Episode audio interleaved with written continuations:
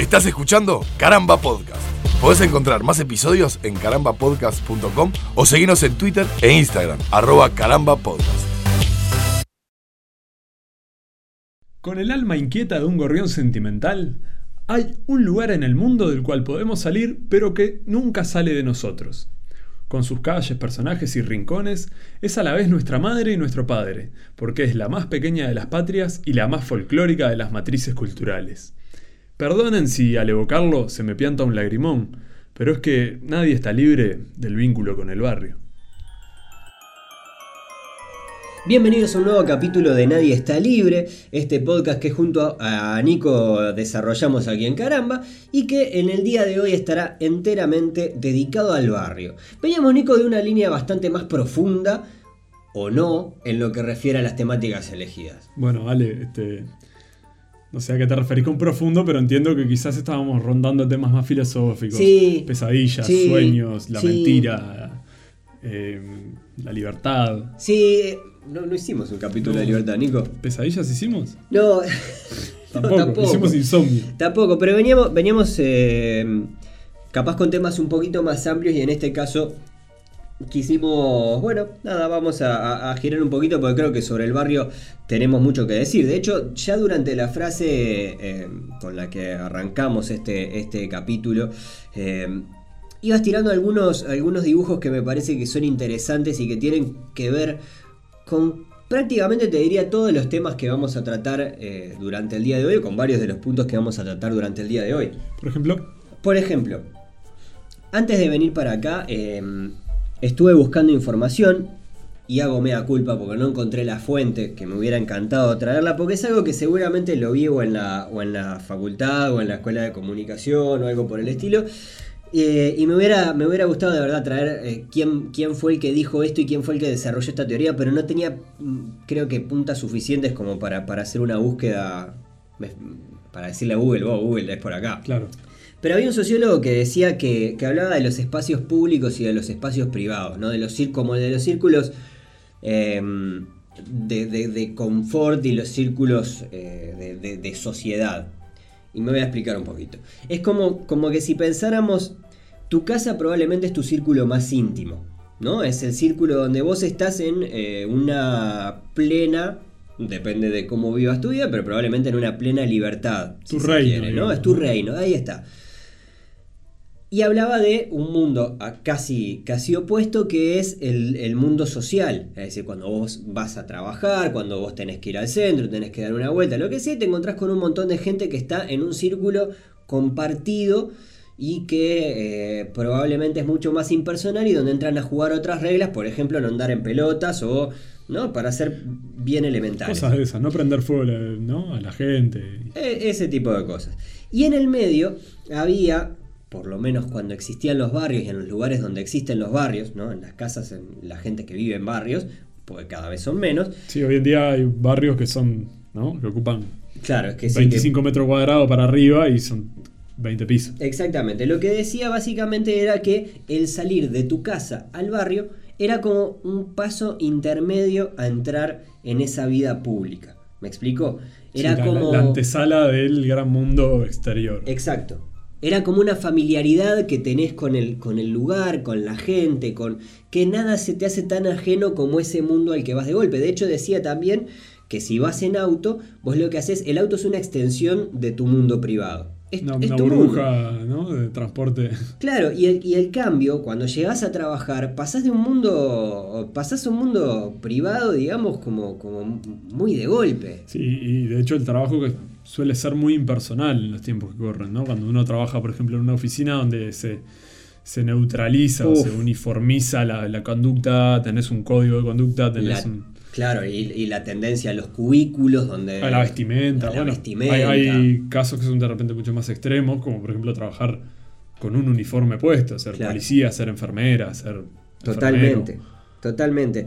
Eh, pero bueno, nada, eso, eso un poco con respecto a, a, no sé, digámoslo a modo de introducción. Pero cuando me dijiste que, que- estaría bueno hacer un capítulo del barrio, lo primero que me vino a la cabeza fue la infancia y el barrio. Es decir, cómo, cómo vivíamos de chicos. De hecho, yo tengo, tengo una historia como, como, no te diría de amor y odio con el barrio en, mi infancia, pero yo tengo un divorcio, que en algún momento lo, hemos hablado con, con mis amigos del barrio, donde me aislé casi, casi por, por elección o por accidente. Un Y- distanciamiento de tu barra de amigos del sí, barrio. Sí, salado, salado, pero mal. Es decir, el barrio para mí, eh, ahí en ese momento dejó de, dejó de existir. Sin embargo, la etapa previa y el visitar amigos que, que vivían en el barrio con- de otra manera y de otra, con otra intensidad, me hacía ver lo, lo lindo de, de- de- desde los juegos, desde el, el andar ahí, en, en- en la calle, en un ámbito que no es tan violento quizás como, como bueno, no sé, salir, salir de tu casa, sí. abrir la puerta y estás en el centro. En, el centro me refiero al 18 de julio, por ejemplo. Claro, claro. Sí, eh, yo pienso ahora con eso mismo, con esto último que vos decís, esos barrios que están, mm, se me ocurre en el caso de nosotros que estamos en Montevideo, barrios como Jacinto Vera, que de repente estás a dos cuadras de Boulevard, que Claro. es una de las avenidas más importantes de, este- de esta ciudad, ancha, con cantero en el medio, ¿no?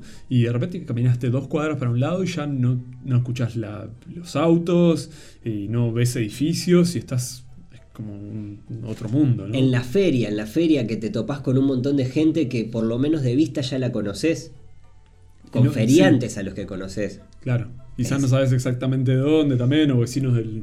No, pero, pero se empieza a dar como esa, como esa familiaridad. Pero está bueno eso, digo, hay, porque hablábamos también hace un ratito de que los barrios, eh, sí, hay cada vez menos, o hay cada vez menos, no sé si cultura de barrio. eh, Es como que de a Sí, poquito. Pero con esto que vos decías de la infancia, por ejemplo, yo tengo el recuerdo y, y yo que me crié en un barrio muy cercano a 18 de julio, a la principal avenida de la Sí. capital, ¿verdad? Y sin embargo, tenía esas cosas de barrio de Sin que dudas. te pasaba a buscar un amigo, y yo vivía en un edificio además, bueno, vos también tengo entendido, Sí, ¿no? sí, toda, claro. Toda mi vida viví en edificios.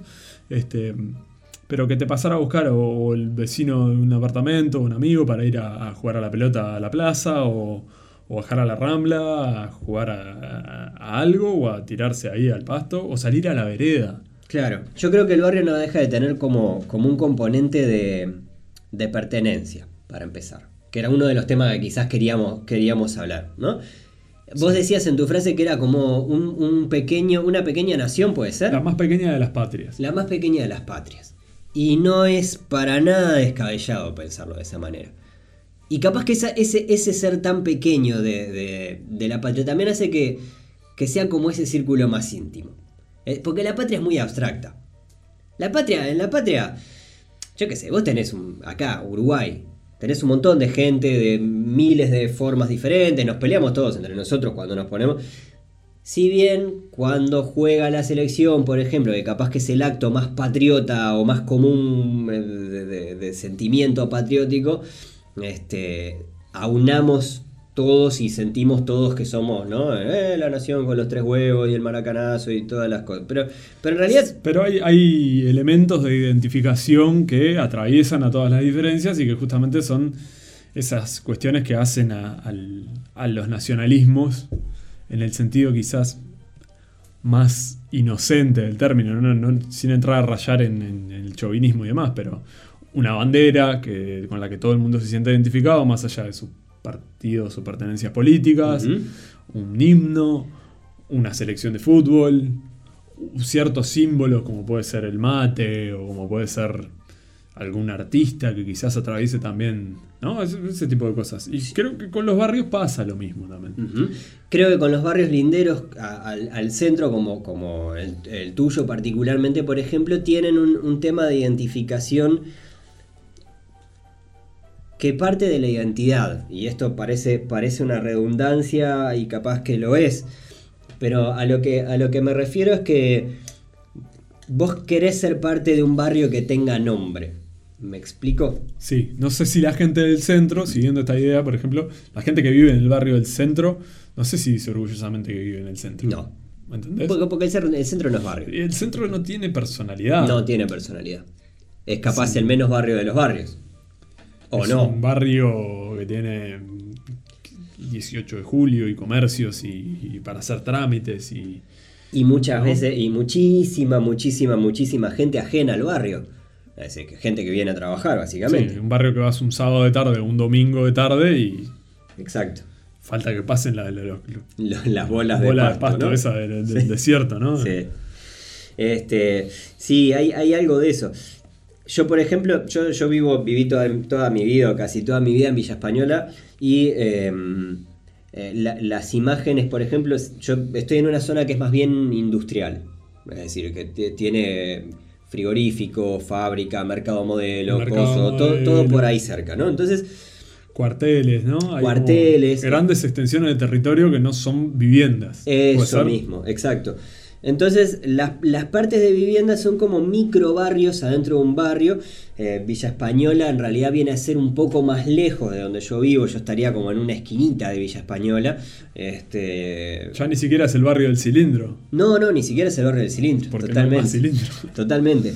Eh, y ahí se daba, se daba un poquito más eso. Porque yo esto ha- hago la salvedad porque Villa Española tiene millones de complejos de viviendas y, quizás cada, cada habitante de Villa Española lo pueda vivir más o menos como, como un barrio. Sin embargo, sé que hay muchas, muchas industrias o muchas fábricas o muchas cositas ahí en la vuelta que, que hacen que sea como un barrio extraño. Pero las partecitas que son barrio, ah, amigo, re barrio, muchacho. Re barrio. Y esa cuestión de las viviendas que vos decís, se me ocurre con las cooperativas. En mi infancia ah, tuve varios vínculos, o por amigos de mis padres y demás, que gente que, que, que convivía en cooperativas o que convive hasta el día de hoy, y la cooperativa o, o las viviendas genera esa cosa de, Ah, de mini barrio, como siguiendo esta, esta alegoría que, que hacía el sociólogo que comentabas hoy. Hay- como un paso intermedio más En- Eh, entre entre- entre la, la vivienda y el barrio. Sí, quizás este. como una gran familia, Claro. una tribu, ¿no? Claro.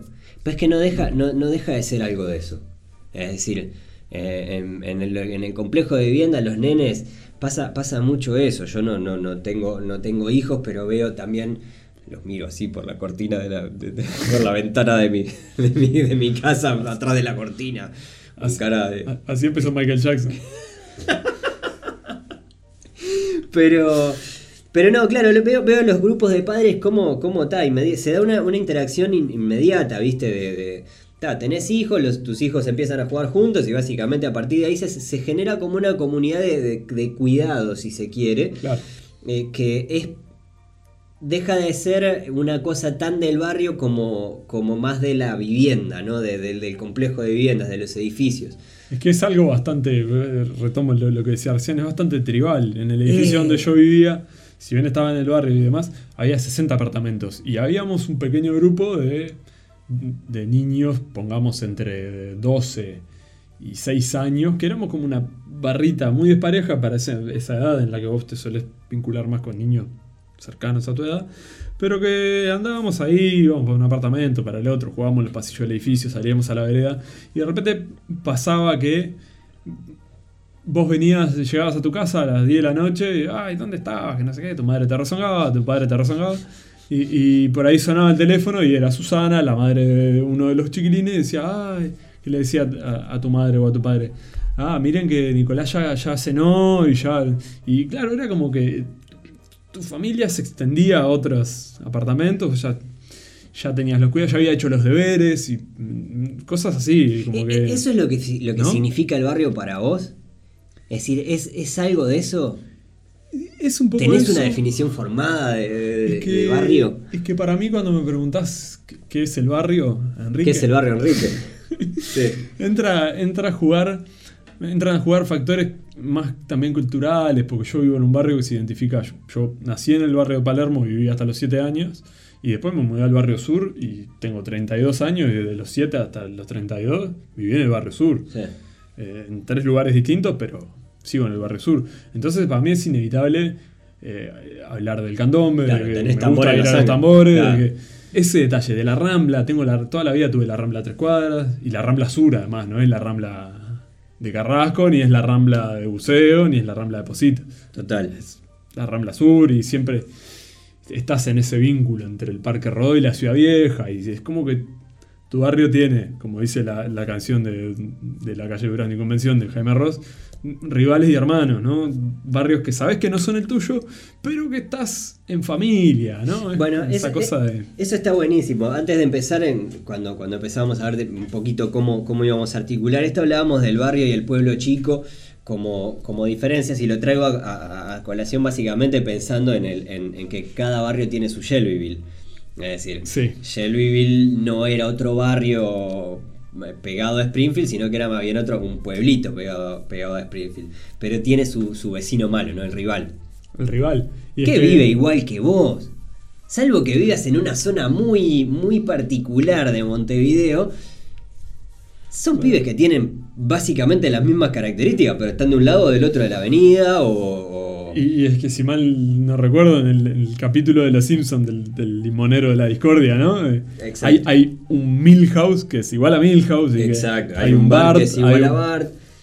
Hasta hay un Homero, o sea, es esa cosa de que. de cómo los nacionalismos te, marcan diferencias que, en definitiva no son tales. claro, es el arrimarte a, Somos distintos, sí, pero si nos ponemos a comparar como, como país, haciendo otra vez esta transposición de que un barrio puede ser algo más grande. Con Argentina somos muy distintos, sí, pero también somos muy parecidos. Muy, muy. Eh, más allá de esto, a mí, perdón que vuelva mucho para atrás, pero desde el principio me quedó algo jugando en la cabeza.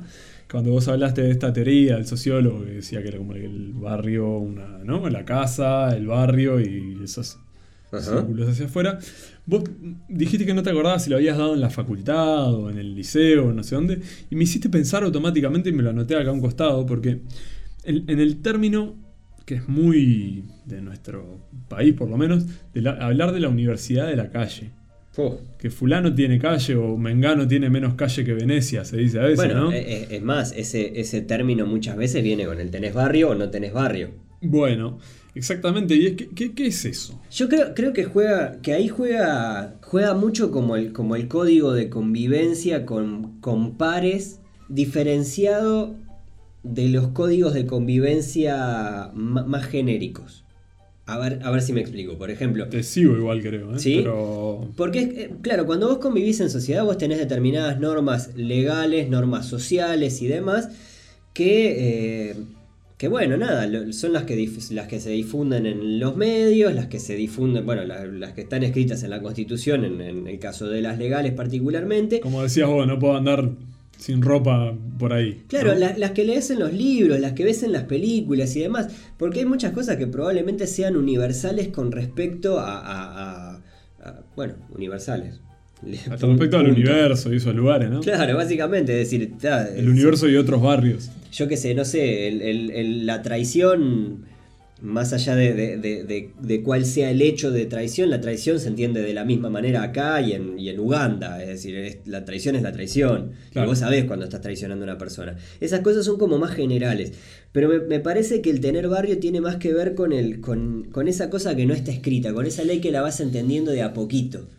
¿No? Ese, es, esos códigos de barrio de... Yo, yo, tengo muchas diferencias con la Universidad de la Calle, muchas diferencias con respecto al, al, a, la pomposidad que a veces se le dan a la, a la Universidad de la Calle en sí, como, como si fuera algo que, que anula la, la, universidad real o el estudio real o lo que sea, ¿no?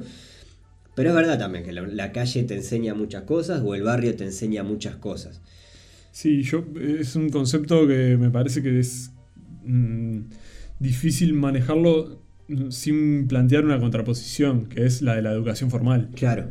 ¿Me explico? Claro. Eh, pienso, por ejemplo, en una persona que, creo que todos conocemos y que conjuga muy bien el elemento universidad de la calle y aprendizajes este, que te da el barrio y la convivencia con la gente ¿no? que se mueve en esos códigos menos formales, quizás. Claro y la cuestión más culta o que te puede dar el estudio o los libros, que es Alejandro Dolina. Dolina, sí. Este, sin entrar mucho en detalle, pero es un tipo que... sí, que, tiene, que, tiene como bastante de los dos mundos, ¿no? Sí, sí, sí. Y pienso también, llevándolo a un criterio más personal, lo asocio muy rápidamente con, otra persona pública de nuestro país, que es eh, Julio Toyos. Bueno. ¿no? bien. Capaz que lo reduzco mucho para la gente que no sabe quién es. Incluso dentro de nuestro bueno, país yo- hay a- gente. A mí la imagen que me viene con la. Universidad de la Calle es el Canario Luna.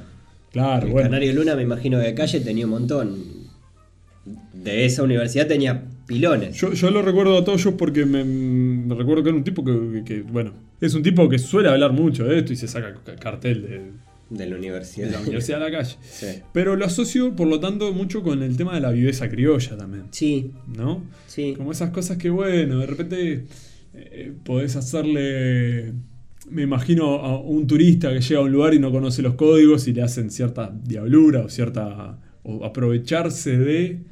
¿No? Sí. O sea, no lo veo como un concepto muy Es más bondadoso no, de la Universidad de no, la Calle. Totalmente, tiene, tiene alguna cosa más bohemia. Yo igual creo que el- a diferencia del tener de la Universidad de la Calle, por así decirlo, el tener barrio me parece que tiene una pe- que tiene pequeñas salvedades con respecto a, a tener calle. Porque Claro. tener calle me parece, me parece que es notoriamente más, más bohemio, es más boliches, más cosas. Tener barrio es como, es como eso, como haber aprendido yo qué sé, no sé, vos de chico podés decirle a, a- a tu mamá, Carlito me está pegando, o, o- ¿no? Por ejemplo. Pero, pero hay determinadas formas de interacción, y esto no, no- no quiero ir tampoco a la, a la- pavada esta de, eh, no, los varoncitos arreglan las cosas a las piñas, andá y pegale y así se termina el bullying y ese tipo de cosas. Sí. Pero hay determinados códigos de interacción que los aprendes que no te lo enseña, no te los enseña la maestra, que no te los enseña eh, probablemente tus viejos, que no te. Que los vas aprendiendo ahí en la medida que te vas rozando con otra gente. Sí, bueno, pienso en- ya más en, en una cosa un poco más turbia, pero más oscura quizás, pero el código de mafias o, ¿no? Este, el batilana, ¿no? Así la, tenés un problema conmigo, yo no sé qué, vení y arreglalo conmigo, ¿no? Claro. No vas a ir a denunciar a la policía o, ¿entendés? Bueno, la, la esa cosa más. Claro, pero es que la, la mafia, eh, como la hemos visto, por supuesto, en, en las películas y en las series y demás, la mafia no deja de tener un- una cierta cosa de código de pertenencia que en cierta forma eh, no, no deja de tener algún punto relativamente... No, no deja de tener algún punto en común con esto de, de- formar Una parte zona de geográfica. algo de... ¿Eh? De una zona geográfica, además. Claro, también. Yo de atrevido enlazaría todo con varias cosas, como por ejemplo, entre mis apuntes figuraba el, eh, el tema de los, de los guetos o los barrios asociados a una industria o a. mm, No sé si me seguís un poco, pero por Sí, ejemplo, perfecto. eh, la ciudad vieja y bueno, por extensión el Montevideo primigenio. es una- somos un país que nace de un puerto prácticamente, por- y sobre todo la ciudad vieja, durante muchos años, toda la gente que trabajaba en la ciudad vieja vivía del puerto. O Sí. puede pasar, eh, pienso en la, en la Villa del Cerro, como barrio emblemático que funcionó y Ah, funciona hasta el día de hoy. Hay gente que no precisa salir del cerro para tener... No, y hay, y hay, y hay además, eh, bueno, el, el cerro es uno de los lugares que, que creo, uno de los barrios que tiene más pertenencia por... por... Yo también, también creo que dentro del cerro hay, hay microbarrios, de hecho formalmente Bueno. los hay, Claro. pero, pero además de que formalmente los hay, este, creo que hay también un sentido de pertenencia más general con respecto a, no, yo soy del cerro, de la República Separatista del Cerro, ¿no? Claro. Es decir, se- Sí, sí, lo sí. hemos escuchado un montón de veces. A, a lo que voy igual es, es que, por ejemplo, es un barrio que nace de los frigoríficos que había en la Sí, zona. claro. La gente vivía cerca del laburo porque aparte trabajaban 12 horas por día, no podían darse el lujo de estar transportándose de un lugar al otro porque no había tanto transporte como hoy en día.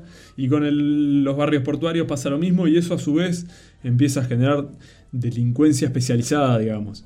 Y, y es lo que sucedía en los guetos con las mafias, ¿no? En las películas lo hemos visto, el barrio chino con la mafia china, ¿no? Y cómo se extendía y controlaba sus territorios y demás. Ah, la- Eh, el contrabando de pirotecnia y gatos. Claro, de tintorería, sí, ¿no? O, Sí. o- o los italianos, que también con su- El contrabando de tallarines de y esas cosas que bueno, sí.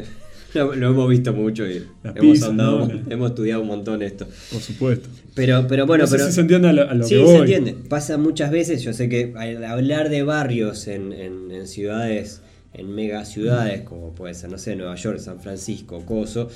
Eh, bueno, sí, el barrio es como, es como raro. Pero no dejan de, de haber determinados lugares. Hay algunos que se dan como por pertenencia, eh, por, por, no sé si llamarlo por nacionalidad o por origen de, de- de- sus habitantes, eh, o por lo menos de los primeros Sí. habitantes que lo, que lo poblaron. Barrios chinos también, barrios italianos. Este, así como también se generan esos pequeños, eh, pequeños hasta ahí, eh, guetos, como, como puede ser, por ejemplo, el Bronx. ¿El Bronx es un gueto formalmente? Y creo que si, si hoy en día, no- primero, no estoy eh, del todo claro en, en el, En la el término de gueto. que tanto corresponde, pero en definitiva, originalmente o en algún momento fue un barrio exclusivo de afrodescendientes, eh, afroamericanos, como decían en las películas de los 80, ¿no? Sí, claro. Y donde, donde también, nada, en su momento, y, no, no particularmente el Bronx contra todo, sino que se empezaron a dar como la- las... e, En Estados Unidos creo que se daba más, en la época de los 80 y los 90, cosas como de manzana, ¿no? Las pandillas de la manzana o del, de, un bloque de, de, de, de, manzanas juntas, ¿no? Es decir, cua- cuatro o cinco manzanas que son las manzanas de Sí, los Santos. Bueno, juegan al GTA y es eso. claro, ¿no? pandillas por... eh, ¿no? Claro, de, de hecho muchos, muchos de los asesinatos a los, a, los, a los raperos actuales y cosas, vos te enterás que hay un problema de pandilla y atrás y decís, vos, loco, ¿en serio? Es decir, probablemente haya mucho que sea de, de- de- o de falopa, o de mafia, o de coso, o de cosas, que, comillas, más importantes o más, más grandes, si se quiere.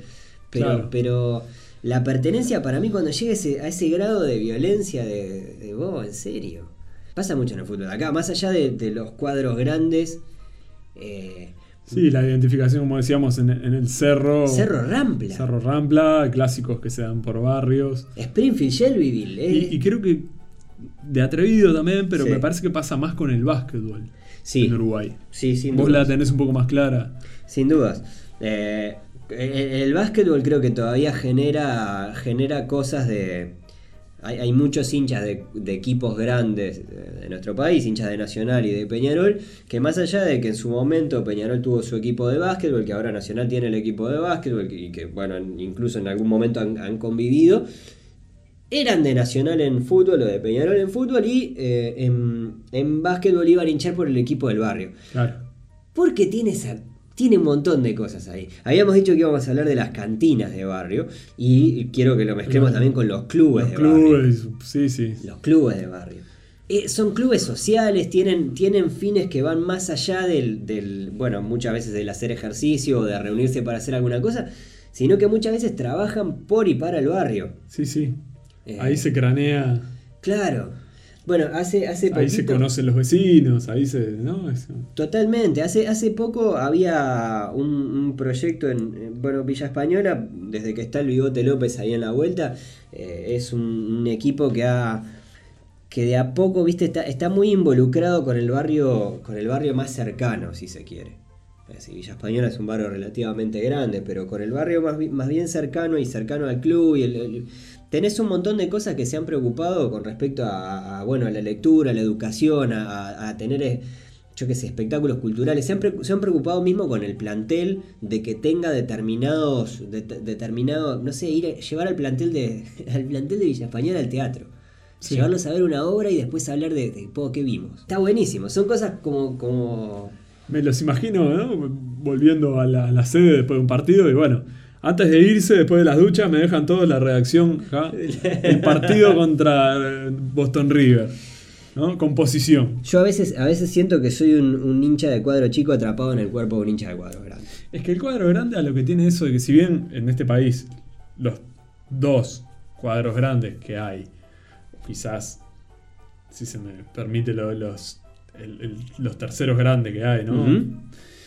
Se identifican con un barrio pun- puntualmente porque por donde está su cancha, por donde nacieron, eh, eh, ya, ya sobrepasaron eso y son a nivel país. Vos vas a Artigas, Sí, a claro. 600 kilómetros de la capital, y de repente hay tantos hinchas de Peñarol como hinchas de Nacional, y Peñarol y Nacional no nacieron en Artigas. No. Y seguramente en Artigas también haya un montón de equipos locales. Y, de- claro, pero y de hecho, Y ahora cuando se trató de más hacer. hinchas de gremio o porque están más cerca de Brasil. Bueno, pero cuando se tra- trató de hacer la integración del, del, del fútbol con off y bueno, y terminaron surgiendo los Tacuarembó, el, el Paysandú, Paysandú Bellavista. Sí, eh, Cerro Chato, eh, ¿no? claro, empezaron a aparecer un montón de equipos que son equipos de el- del departamento, pero no son selecciones del departamento.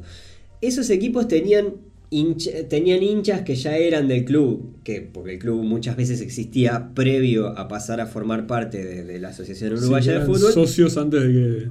Claro, o hinchas, ¿no? Simpatizantes o gente que, yo qué sé, ¿qué vamos a hacer? Vamos a ver un partido de fútbol, está bueno. Claro. Este, que, existía previo a, la, Asociación Uruguaya de Fútbol. Pero incluso si, si, llegara a pasar el día de mañana, que no sé, se hace la, selección de Tacuarembó, la selección de Durazno, la selección de Artigas, de Coso, no sé qué, eh, se integran al, fútbol uruguayo. Vas a tener un montón de gente de Artigas, de Durazno, de Tacuarembó, de Coso, que van a ir a ver a Nacional o a Peñarol cuando juegue contra con la selección. Entonces se genera, los cuadros grandes ya han, generado una cosa que es mucho más allá de lo que te puede generar un club de barrio. A mí, me, de verdad, muchas veces envidio y envidio sanamente porque he tenido la suerte de, bueno, de poder vivir alguno, alguno de esos partidos y demás. Fuimos, incluso juntos alguna vez, es verdad. Este, el, partido del sábado de mañana y del el encontrarte en la tribuna con, con la misma gente, con eh, no sé, me parece, me parece como, como capaz que ahí me atrapa la pertenencia y me dan, me dan como ganas. Que, así como, como digo, eso no, no, no quita que no puedo. O sea, que no puedo, no, no puedo. Ya está, a esta altura. Porque sos hincha ya está, grande. Estoy, todo cariado. No, estoy todo cariado. Asquerosamente. Sí, claro, de los que se amarga cuando, cuando, cuando su equipo pierde. Bueno, eso no me lo va a sacar nada. Me puedo poner a ir a ver a Villa Española todos los días, pero. En definitiva, esto que, que hablamos, ¿no? Hay un equipo de fútbol, o puede haber un equipo. Hay unas, unas normas comunes que, bueno, como pudimos, como fuimos derivando, pero pueden derivar en, hasta en el crimen organizado, ¿no? Ahí, eh, el barrio tiene la tendencia a ser un aglutinador de intereses, de costumbres, de, de personajes, ¿no? es una pequeña nación. Es una, es una pequeña subcultura y como tal creo que también se, se, autoirradia, ¿no? Así como vos formas parte de lo que crea esa, esa pequeña subcultura, también mamás mucho de lo que hay en esa pequeña subcultura. Vos mamás mucho del barrio para, para tu vida, para... Suena, suena como apología, así, me voy con mis amigos y me mamo, todo el barrio. Sí, no, pero... Eh, pero claro, mamás mucho... en, puntos imperceptibles probablemente. Este, Sin dudas. Que no sepas darte cuenta porque estás ahí todo el tiempo. Sin duda. Hasta que no venga alguien de afuera y te diga. Y sobre el barrio podríamos seguir hablando un, rato más, pero ya hemos hablado largo, largo, y, largo y tendido. Este, sí recordarles que, eh, bueno, así como se va este capítulo de Nadie está libre, este capítulo de la serie que estamos haciendo en Caramba Podcast junto a Nicolás. Recordarles que en carambapodcast.com pueden encontrar eh, estos capítulos, los capítulos previos que hemos hecho, así como también de otro montón de, series que de a poquito se van lanzando en esta preciosa comunidad que hemos armado. Eh, en Caramba. Eh, las redes sociales, por supuesto, arroba Caramba Podcast, allí pueden encontrarnos en Twitter, Instagram y Facebook también. Y es una forma, si se quiere, de, culturizar, Nico, como se culturiza en el barrio. Y es una nueva forma, ¿no? Todo esto de las redes sociales. Los barrios ya eran de por sí redes sociales. Ah, bueno, ojo. ojo. Y hoy en día todo el mundo tiene redes sociales, como en algún momento todos tuvimos identificación con un barrio, ¿por qué? Y sí, porque en, en definitiva nadie, nadie está libre del barrio. Estás escuchando Caramba Podcast. Podés encontrar más episodios en carambapodcast.com o seguirnos en Twitter e Instagram, arroba carambapodcast.